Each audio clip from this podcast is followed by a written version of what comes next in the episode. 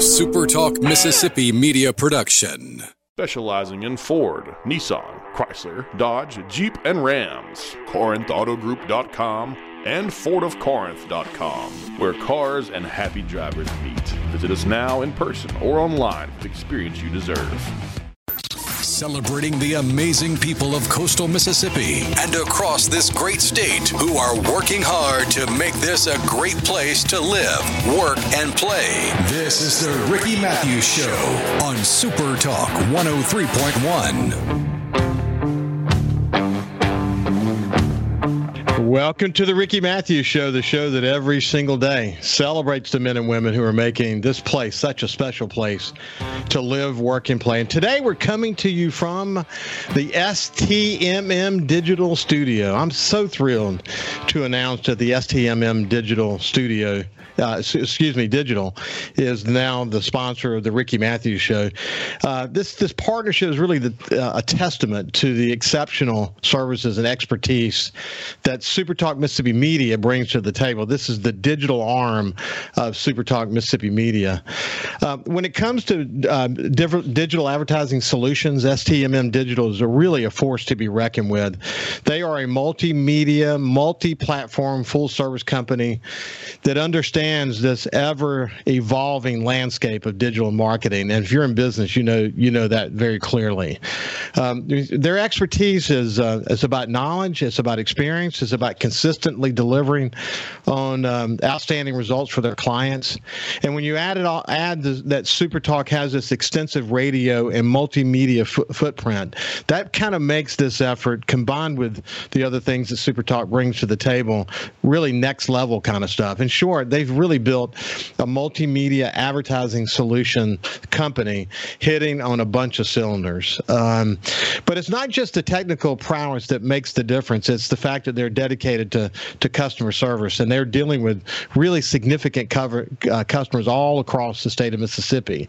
It, they have to understand your business in order to, to meet your to meet your needs. They have to understand your target audience. They got to know your objectives. So they they have a they have a history of working really closely closely with their customers to develop very customized advertising strategies that align with your brand and delivers results.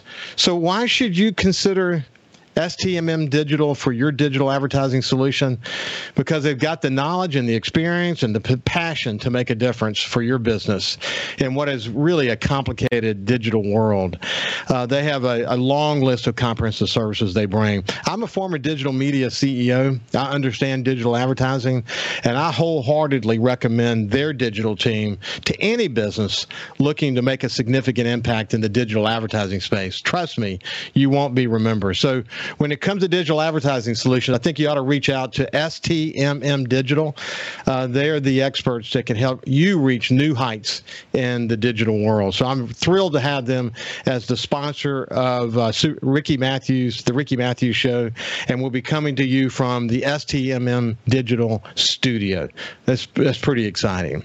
Hey, listen on Monday's show my outdoor show on Monday, I, I shared some heartbreaking news uh, that my mother, uh, my sisters, and my mother uh, died over the weekend and uh, she she really meant the world to us. Um, it's a profound loss, but we found solace in the reality that, as I posted, the sun still rises, and just as the lyrics from the famous song remind us, the sun will come out tomorrow.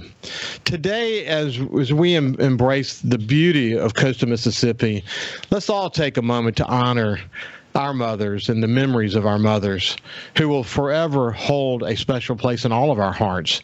I would not have come to understand and appreciate so much about where I am in my life had it not been for the support that I had from my dear mother. One of the one of the quotes that I ran across that really touched me and probably will touch you too, but it says this and I don't know who said it, but it's so true. Mothers hold their children's hands for a while, but they hold our hearts forever. Isn't that true? That is that is so true. But anyway, I just wanted to share that sad news for you. We have very very strong faith. I know that mom is in a better place, and uh, on Thursday we'll be celebrating her life. Uh, so anyway, now let's shift gears. I'm thrilled to have my friend Ashley Edwards uh, the former CEO of the Gulf Business Council, now an entrepreneur that's into different different kinds of businesses these days, and doing really well. It's great to check in with Ashley from time to time because he's just a well-read friend where we can talk just about anything. So, how you doing, my friend?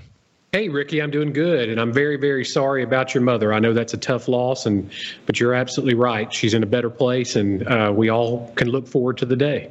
And let me uh, let me give my condolences to you, my friend, on the passing of your grandmother.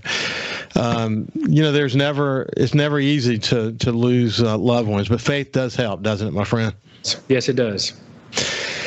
So, look, gosh, man, we got a lot to talk about. I sent you a, a, a, list, and what's interesting is I don't really have to send Ashley a list because I sort of know that he's up on current events and reading a lot of what's happening.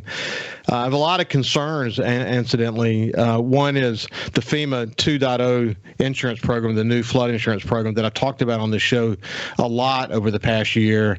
I will share during the show at some point some serious concerns I have about the way they determine whether you need to have coverage coverage or not. And it's a it's a extraordinary departure from the way they used to do it. And I'll use my own personal situation as an example of that, and we'll we'll get into that. I want to I want to talk about Elon Musk and the move from uh, from Twitter to now X and um, and what's happening. So many people want to see him th- uh, fail. Man, they they posted like crazy that Thread had over hundred million, uh, you know, people who had signed up, and oh my gosh, it was going to be the Twitter killer. And and in less than a week, Thread's traffic fell by more than fifty percent. It is trash. It is it it is a nice version with words of Instagram. That's all it really is, but it's not Twitter. Twitter is Twitter, or now Twitter is X now. But we'll talk about during the conversation while we uh, when we get into this. Um, I, I want to, you know, I don't usually talk about politics, uh, Ashley and I know that that some this is something that that you know you're not you're not thrilled about about talking as about as well. But there's one there's one issue that I want to bring up, and you can say whatever you want to say. But it is the the current race for lieutenant governor between Chris McDaniel and Delbert Hosemann. And um, you know, I had my concerns about about Chris McDaniel that go back to when he ran against Thad Cochran. And I'll share an editorial that we wrote back when I was actually after I left the Sun Herald. I went to Mobile.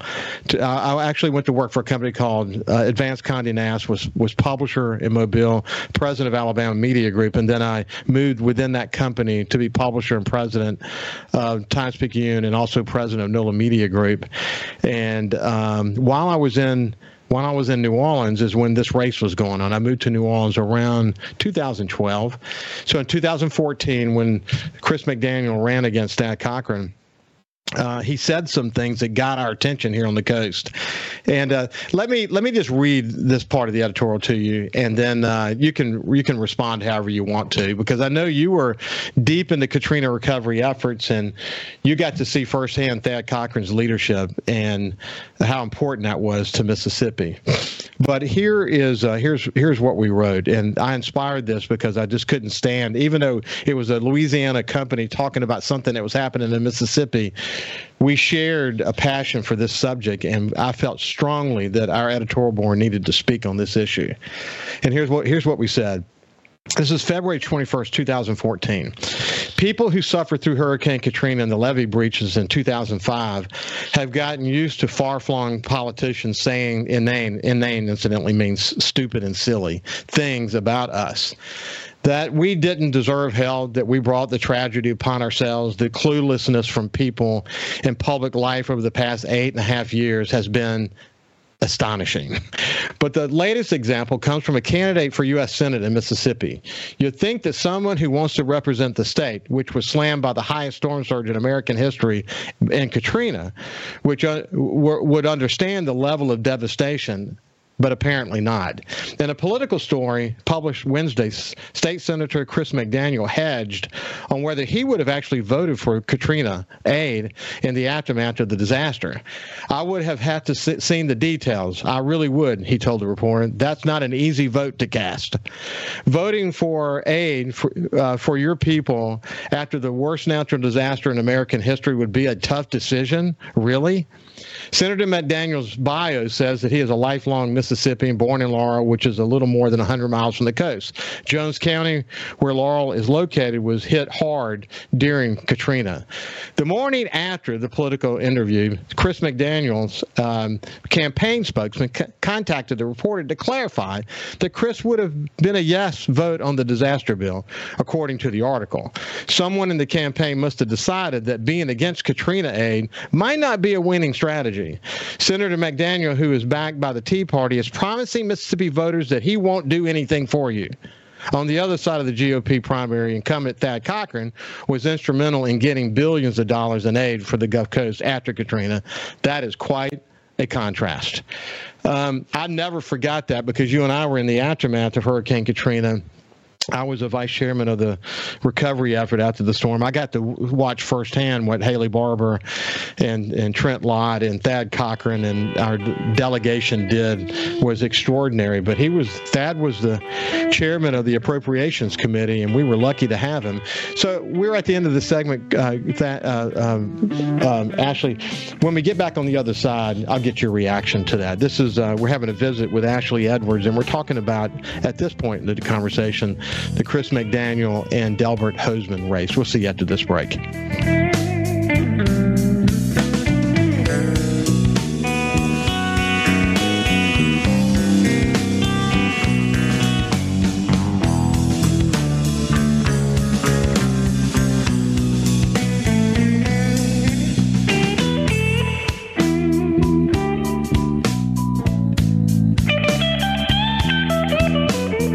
Listen live or on demand and watch episodes of The Ricky Mathews Show on your laptop, desktop, or your phone or tablet by going to supertalkmsgulfcoast.com. His passion and love for coastal Mississippi is why he's here. This is The Ricky Mathews Show on Super Talk 103.1.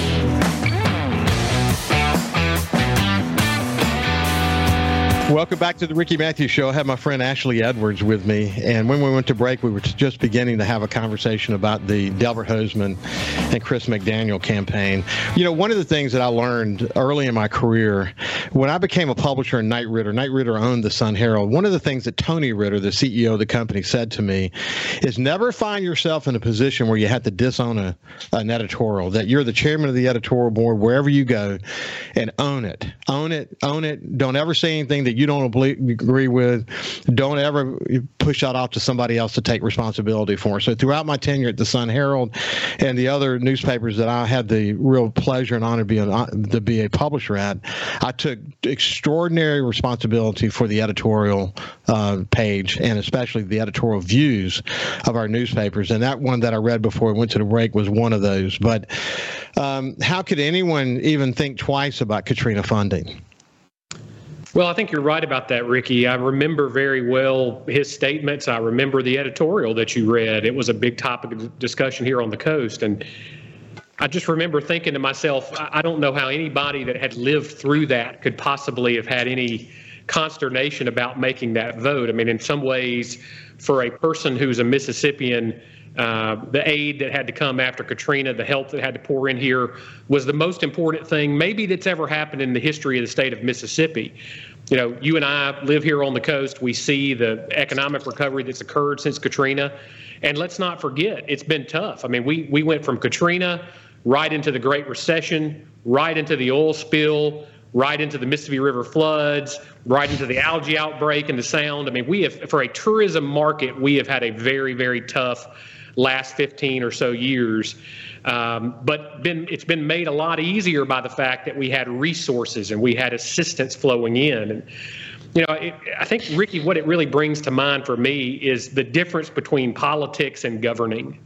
And oftentimes the two don't mix very well because what has to be said in political campaigns and the political issues of the day and sort of riling up a base uh, is much, much different than what it takes to govern and actually have to deliver services to people.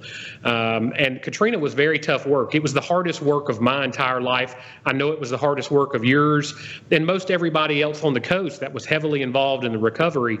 Um, and to think that a Mississippi politician found that distasteful or says that you know look that making that vote would have been hard. That's very confusing for me. Um, he obviously later retracted it. I mean you know no question people say things sometimes that don't quite come out the right way. Um, but it was a pretty targeted comment. And so it's i think it's always been difficult for people in coastal mississippi uh, to really understand where that was coming from. You know, the the problem I think is that uh, when you when you watch Chris McDaniel, get a lot of rhetoric, and uh, the, at the time. This notion of tens of billions of dollars of aid coming after a disaster didn't square well with the Tea Party's you know dogma at the time and uh, it just it just shows that you know your point about governing that you, you know, there is a role for government. there, there, I mean, even the most avid conservatives know there is a role for government, and and uh, you know, watching Haley Barbour work with Thad Cochran and work with a bipartisan effort in Congress in the aftermath of Katrina, and what they did for us and what they did for Louisiana in the aftermath helped us build more resilient cities and and and uh, regions, and um, you know, we're economic engines for the state. I mean, I mean, for this nation. Let's face it. I mean, you think about the role that Chevron plays and Ingalls plays and Stennis Space Center plays. It's not just regional. It's not just for our state, but it's for our nation. So it, there, there's a role for government. It just didn't square well. And I think what you got was what he really believed until he realized that holy mackerel, the worst natural disaster in American history, hit coastal Mississippi. And had we not uh, gotten those funds, we would be in a world of hurt today. I mean, and on so many levels, I can't even begin to, to, to talk about that. But again, you it's just it's just a lot of talk. It's trying to trying to stick with the talking points. The thing that that compels me about him, again, this is very unemotional. This is just doing sort of you know doing your homework on a candidate. I think about the time that I spend with Jeremy England, and he talks about the work it takes to get a bill through. And you know this from your work with the governor's office. You know this in your work with the MDA you know what you know what it takes. For for a senator or legislature or the governor or the speaker of the house or even the lieutenant governor to move a bill, bill across the, the finish line, uh, finish line where you've got alignment you have to you have to reach across the aisle. You have to build coalitions. You have to get you have to you have to lose and make tweaks and lose again and make tweaks again. It takes dogged determination to make a bill work. Where Chris McDaniel has been in the Senate since 2014, and only three bills that he authored have been passed. Three. One was to congratulate Laurel High School football team. One was to congratulate Aaron Morgan and Mississippi Miss Hospitality, and the last one in two, that was 2015, 2016, and in 2020, a bill to designate Mississippi Mosquito and West Nile Virus Awareness Week. Man, that's not much of a track record.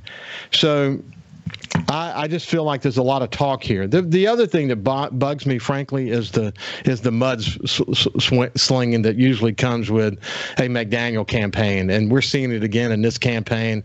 I think that um, I think that Delbert's done a good job of, of responding to it. You know, someone told me a long time ago, don't react to something, instead respond to it. Be be, be thoughtful about it, and I think he's done a good job of really kind of sticking to the facts and defending himself when he needs to. But man, the the lies and innuendos innuendos coming from so many different directions. That's hard to watch in a in a in a battle. I mean, it's always in politics, but it seems to always kind of follow McDaniel more, doesn't it? Well, it's very difficult to watch. I mean, I look, I don't like the dirty campaigns. I don't like the misinformation. I think misinformation is a plague on our society today in lots of different forms. You know, on a nightly basis, I see campaign ads with you know innuendo and, and facts that are have been proven to be false. And so you know i think mississippi is better than that. Um, it's to be expected in some ways. I mean why do people use negative campaign tactics? Because they work. Um, that's why they do that. And so uh, it's certainly not the first time we've seen it in mississippi. It won't be the last time. But i think it underscores ricky why it's so incredibly important for people to really be informed about who they're voting for. And, you know, it's not just the lieutenant governor's race, it's in all the races. Um, you know, just because someone maybe happens to agree with you or their philosophy is similar to yours doesn't always make um, you know, sort of make certain that they're going to be great in, in government. And I, you used a word earlier that is so important, and that's alignment. Um, government, governing takes coalitions, it takes compromise, it takes working with people who don't agree with you. And that's the way that our system is set up. It's the way that our founders decided that we would best be able to protect our long term security and sustainability by having to create things like alignment around issues and solutions. And, you know, government can be cumbersome, it can be slow, it can be bureaucratic. Um, I don't disagree with Chris McDaniel on a lot of issues. I think taxes ought to be lower. Um, you know, I think income taxes ought to be lower. I think the grocery tax ought to be lower. I think government ought to be smaller. And so, on the issues, in many cases, I would look at his platform and say, I agree with that. I think the difficulty is in what you said, which is a sort of history of statements being made, of campaign tactics, of mistruths.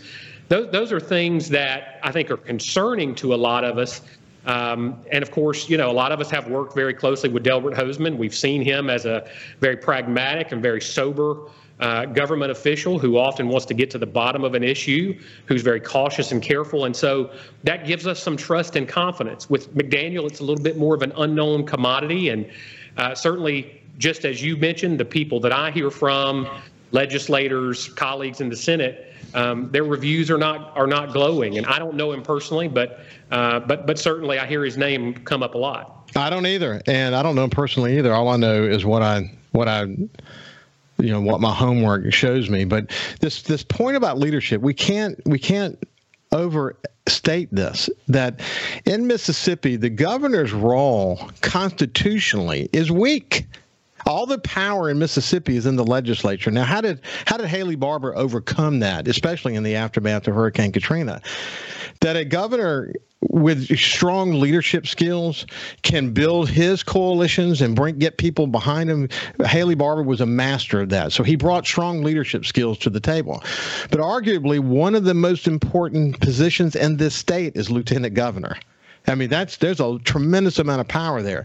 So the ability to lead others, to inspire others, to reach across the aisle when you need to. Chris Daniels said he's never going to reach across the aisle. He's a divider. He does. He has no interest in, in in developing coalitions. He said that. That's part of part of his statement.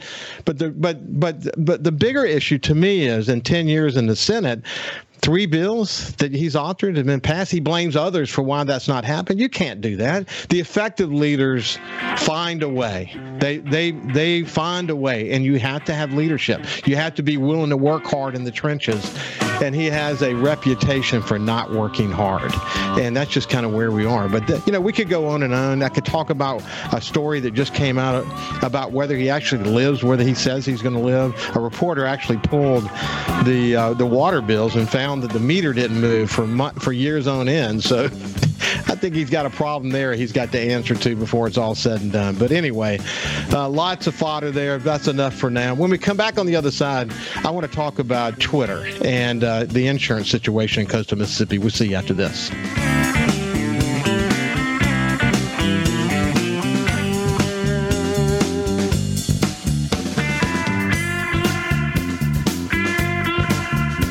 Subscribe for free to the Ricky Mathews Show podcast on iTunes, Google Podcast, Spotify, or wherever you get your podcast. Reminding you why we all love living in coastal Mississippi. It's the Ricky Mathews Show on Super Talk 103.1. Welcome back to the Ricky Mathews Show. I have my friend Ashley Edward. He's an entrepreneur, but he is um, he is the former CEO of the Gulf Coast Business Council, somebody I admire. He's very well read, smart as hell, and I just enjoy spending time with him. Listen, uh, let's talk about the insurance situation on the coast. I've, I'm going to have more uh, conversations coming up with people like Frank Bordeaux. Um, there, we're in a real tenuous situation in coastal Mississippi right now, with certain insurance carriers pulling out and people getting their bills and their bills skyrocketing. Um, the reality of the flood insurance change that's been uh, been uh, sort of like going into action over the say the last couple of years. People beginning to understand what those bills look like. My bill before, my personal uh, uh, flood insurance bill. I, did, by the way, I'm at a level, I'm 5.1 feet above the ABFE, so I don't even need flood insurance the way it used to be. But uh, I was paying uh, six or seven hundred dollars a year. I, I, should actually know that number, but I, I, will know that number in the future for future statements about it. But the new the new target is over four thousand dollars, and it can go up I think eighteen percent a year until we get to that number. So the the accumulating effect of this uh, this frog boiling in water is going to be tremendous to coastal Mississippi. But when I started to look, I said, well, how can that be? How can it be that it's going to be so high when I'm five point one feet above the ABFE? I mean, I built this huge chain wall, then brought 150 loads of dirt in there. So we did not have to. We we built the house on one level.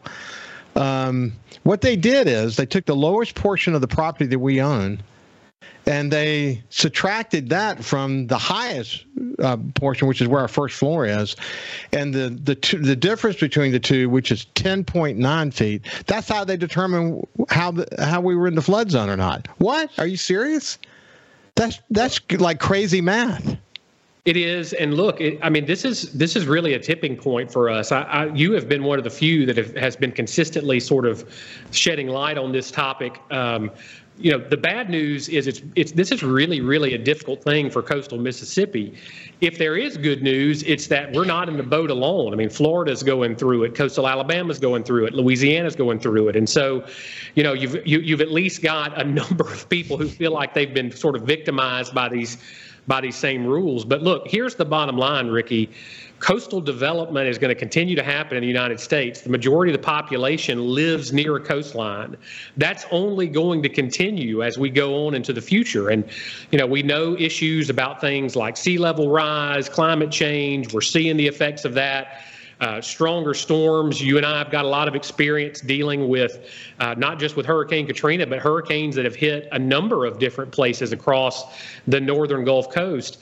Um, and you know these communities are really going to be in trouble if we can't find a more sustainable path to provide reliable and sustainable insurance coverage for these vulnerable populations. Um, look, bottom line is it you know it's a money losing situation. In many cases, the claims for these events are going to outweigh the money that's being paid in. So I understand the need to be actuarially sound in that market. The problem is you can't do that on the backs of the working men and women who make these coastal economies go. And that's exactly what we're seeing happening.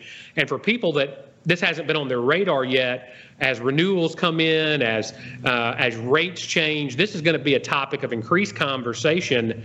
Um, and I think as the years in the years to come, we're going to have to find another solution for these insurance problems. Uh, you remember how difficult it was after Katrina to try to shore up the wind pool market and to try to shore up the insurance market to keep people in the market because we were afraid at that time all these insurance companies may bail out. What are we going to do then? It, the interesting thing is that that is happening right now mm. across coastal America, especially along the Gulf Coast, and it's happening not necessarily directly in response to a big disaster event. Um, and so uh, very, very concerning, and you're right to be worried about it. I'm worried about it too. Well, what Frank Bordeaux, insurance executive here on the coast, uh, just an incredible leader in the insurance community, also happens to be the chairman of the Republican Party, has been a really good friend, and he's helped me. He's been on the show, but then offline, he's also just helped me understand some of these dynamics, and it's and it's very it's very complicated. Um, as it relates to insurance, you know, the the the excuse me, wind insurance and home insurance, et cetera the uh, reinsurance markets often decide what our rates are going to be. And so they look at, you know, reinsurance could be Lloyd's of London, Bermuda Syndicate. It could be those, you know, the reinsurance markets that are that are uh, insuring potentially catastrophic events all around the world. And depending on how that's going is going to determine what the rates are going to be for insurance company. This is insurance for insurance companies. So he said it's going to take a couple years for that to start to settle down. But when you have the uncertainty in that realm as it relates to our wind coverage or just homeowner coverage in general. And then you have simultaneous to that FEMA with their actuarially sound approach, trying to get actuarially sound. That makes no sense. I mean, the backstop needs to be the federal government, but right. you have this actuarially, actuarially sound approach to, to sort of the financial running of the flood insurance program through what is called the FEMA Flood Insurance 2.0 program. Um, it's it's it's a lot. It's a lot, and most people are not aware just how this. I keep saying a, a, a, a, frog boiling in water because you you look at your increase and you say, well, I can live with that, but then next year it's going to compound, and then next year it's going to compound again and again and again and again, and before we know it, we're going to be in trouble. If you were grandfathered in, in other words, you had less than fifty percent damage and were allowed to li- rebuild without without raising your home, all the grandfather clauses are gone now. So you're going to be you're going to be based on an actuarially sound down rate now. And here's the other factor. Now, this Frank helped me really see this. People may make this big, big mistake, and that is a lot of private insurers are now getting into the getting into the flood insurance, and that's good. Okay, but if you have the federal program and you don't like where it's headed and you move to a private program and you and you like the rate but then suddenly that company for whatever reason decides to pull out and now you want to go back to the federal flood, flood insurance program? Guess what? You go back in at the actuarially sound rate. So for me, it would go from thousand something if I left and got a better rate, and then that insurance company left, and that came back to the federal program. I'd be charged over four thousand dollars for insurance. Uh, you know, there wouldn't be a stair stepping anymore. It'd be the actual rate. So for new homeowners that are coming into this market, they're getting sticker shock, my friend. It's very significant, and it is going to have a major impact. Your point about Florida and Texas and Alabama and all the way up the East Coast, you know, Marco Rubio's been screaming. You've got all these senators, but you know, there's so much noise in, in Washington right now, buddy. They're they're so busy talking about the divided political world we're in. They're not solving any of these problems. It's it's that right. part is hard to watch, but there is a coalition focused on it now. I hope they can get focused on it more, but uh, enough people aren't talking about it. That's for sure. Well, it's gonna it's gonna have a huge impact, Ricky. And you know, people may hear this and say, "Well, you know, serves serves all these folks right that have these big nice houses on the water." But we're not really talking about that. In a lot of these states, your most vulnerable, your most low income population live in these low lying areas and these floodplains. And so, you know, and what scares me, Ricky, is I'm starting to see this trend where certain homeowners, certain businesses, especially those that are waterfront, they're saying, "Look." We can't make this cash flow, so we're just going to start self insuring and hope for the best. And when that next big disaster happens, and it's not a question of if, it is a question of when, that's going to make it an even tougher disaster to overcome because you have people that, for all intents and purposes, are having to self insure now um, that that is a road to nowhere. I can guarantee you. Um, that's going to be very very tough to overcome if in fact we see that trend continue. I hope um, uh, Michael Hecht, who runs GNO Inc., the economic development and sort of chamber in um, in New Orleans, is a good regional leader, and he's got a broad multi-state coalition that he's put together around this. In fact, uh, Frank and I talked about asking Michael to join Frank and me on this show to uh, talk more about it and see sort of what's going on there. But it's uh, something we better pay attention to. We're Frank's really concerned about it. He, he's concerned about what's happening with the flood insurance. Uh, he's actually going to reach out to NFIP the, the, National Flood Insurance Program on my behalf and see sort of what the pro. You kind of use mine as a test case to say, okay, what's the process for if you've got um, if you've got a, a, a problem? Is there is there any potential resolution? What does that look like? so hopefully hopefully we can get somewhere with that. But I, and I'll talk about I'll talk about what the process was and what we did about it. And then when you add to that the the real challenge of reinsurance and the the rates that are coming down and the fact that some carriers are pulling out are sort of uh, if they're not pulling out, they're pulling back. So it's uh, something we better be focused on, man. I mean, high interest rates and high insurance costs and. Uh, it's a it's a big challenge. Anything else on that before I shift gears? You know, it just every time we talk about this, it just always occurs to me there are so many forces sort of working against the economic growth that we have, whether it's high interest rates trying to cool down the economy, whether it's the insurance issues that we're talking about now. And our, our economy has been very resilient in spite of all of that. But the problem is, I don't think we can really hope that that's going to continue over the long term. And so these are issues that are going to have to be dealt with and fixed on the front end, or it's going to it's going to mean a real slowdown for these coastal economies. Meanwhile, I don't know of many politicians, if any politician, who's actually talking about it.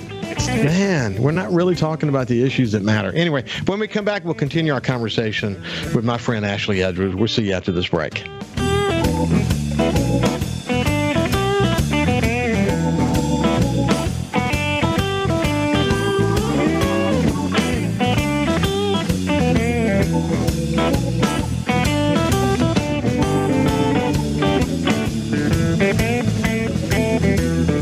Also, listen live to Super Talk Mississippi Gulf Coast 103.1 on your Amazon Alexa devices. Once you've enabled the skill, just say, Alexa, open Super Talk Mississippi Gulf Coast.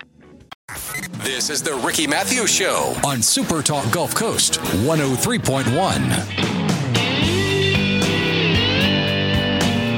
Welcome back to the Ricky Mathews Show. I have my friend Ashley Edwards with me, and we're just talking about a wide variety of, of subjects. Ashley, I've, you know, I know you do this as well, but I read as much as I can get my hands on and watch as many of the European videos about news videos about Ukraine as I possibly can. I have friends inside Ukraine that I have on my show from pretty regularly, but for anyone who's against aid of Ukraine, you know that's a political talking point. At the end of the day we have to support ukraine. Putin has to lose. And the beauty of where we are in this situation that we're in today is that the uh, the world's starting to get tired aren't they?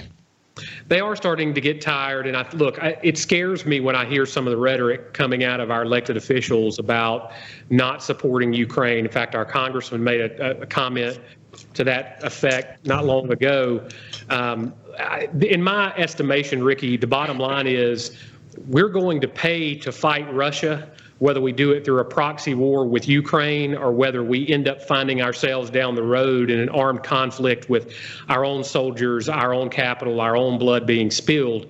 In my estimation, this is the far, far less expensive and less trying way ultimately to try to affect change. And um, and it seems to be working. I mean, I, we're really seeing the weaknesses, the cracks starting to show uh, in Russia. This is such an important issue in the world today. Um, and you know, it just it just I think is such a sign of the times because there's so much discussion now about all the potential elected officials that are either running for president or or running for senate or for Congress uh, federally that say, you know, we ought to cut off this aid to Ukraine, no more money going there. And I just kind of want to, I just wonder what their end game is with that, because at the end of the day, if we leave Ukraine um, out there to be slaughtered on the battlefield without assistance from military equipment, financial aid, the other things that ultimately are going there, then Russia will have gained a major foothold um, in Eastern Europe. Uh, they will have access to major ports, to uh, major agricultural products, um, to big parts of the world trade. They're already being propped up by China. How does that make America safer if we allow Russia to essentially run over Ukraine um, and expand their sphere of influence, become more powerful, how is that in our long term interest as the United States? Make no mistake about it, Vladimir Putin in Russia is our number one adversary in the world, followed very closely by China. And I only say China in second place right now because Russia is in armed conflict with a European nation that's trying to get into NATO. Um, and so anything that we can do ultimately that is pushing back against that bloc in my estimation, is is the right thing for our national security. Uh, and so far, we're seeing results. My sincere hope, Ricky, is that we will allow this to continue and that Ukraine can ultimately be victorious on the battlefield. And I think that we will be, frankly, the West will be in a much stronger position as a result of that. And that is probably closer than we think if we don't stop and we don't pull back now. I, I listen. I told you. I told you I, I, can't agree with you more that it's pay me now or pay me a whole whole lot later. Right. And uh, you know the notion of of uh, armed conflict involving NATO, uh, we don't want to see that. That that would be something terrible. So here, you know, we, I, we have to defend Ukraine. Um, Threads was supposed to be the Twitter killer, man. Everybody was, oh man, Twitter's dead. Twitter's dead and they lost half of their audience in one week. What a what a thud. Huge thud. I got on threads. It took me 10 minutes to say there is absolutely nothing here that interests me or makes me want to spend my time on this. I'm a daily tw- Twitter reader. I like the news focus. I like the politics focus. I like the issues focus on Twitter, which is now X. Um, you and I've talked about it before. You know, Elon Musk is starting to kind of show us the strategy that he outlined when he first acquired Twitter. I mean, you know, the the end result or the end game was never just to have a sustained version of what Twitter has been. He's really trying to create a super app that's going to control and centralize a whole lot of commerce that goes on, a whole lot of e commerce, a lot of discussion. Um, look, I think he's made some missteps. Um, I think he has been far uh, too anxious to dive into the culture wars, um, which nobody ever wins, by the way. I think that that just is a collective losing thing for everybody that's involved in it. He's kind of allowed himself to be marginalized a little bit as a result of that. But make no mistake, despite some of the politics of the day or the 24 hour news cycle, Elon Musk has a long term plan, not only with Twitter or X, but with all of his companies. Um, and I think that if you sat down and asked Elon Musk, how do you see the world 50 years from now? He sees us being an interplanetary species with an entire different type of uh, sustainable energy infrastructure on Earth, um, and, a, and a lot different types of digital commerce controlled by AI and all the things that are going to come along with that. And what he's doing right now is he's taking his, his companies and he's preparing them to be a part of that future. And so I think it's fascinating just as a watcher of history to see how this is unfolding. Um, but, you know, for any worry that Elon Musk had a week ago about the fact that Twitter was going to go under because of threads, you can now put that to the side because it certainly doesn't look like that's going to happen. Real quick, we got less than a minute left. I'll just say this, and we'll talk about this the next time we're together. But with the atmospheric conditions that are that are predicted for hurricane season, is supposed to depress uh, hurricane formation. But there's some modeling that's coming out for later in August and September that don't suggest that any of that's going to happen. It could be a busy season. All it takes is one. And the heat content in the Gulf of Mexico is scary. So let's hope a, a hurricane does not get into the Gulf of Mexico. Everyone should always stay prepared. Ashley, it's been a great opportunity to catch up with you, my friend. Always an honor, Ricky. Thank you for having me today. You bet. Have a great day, and we'll see you tomorrow.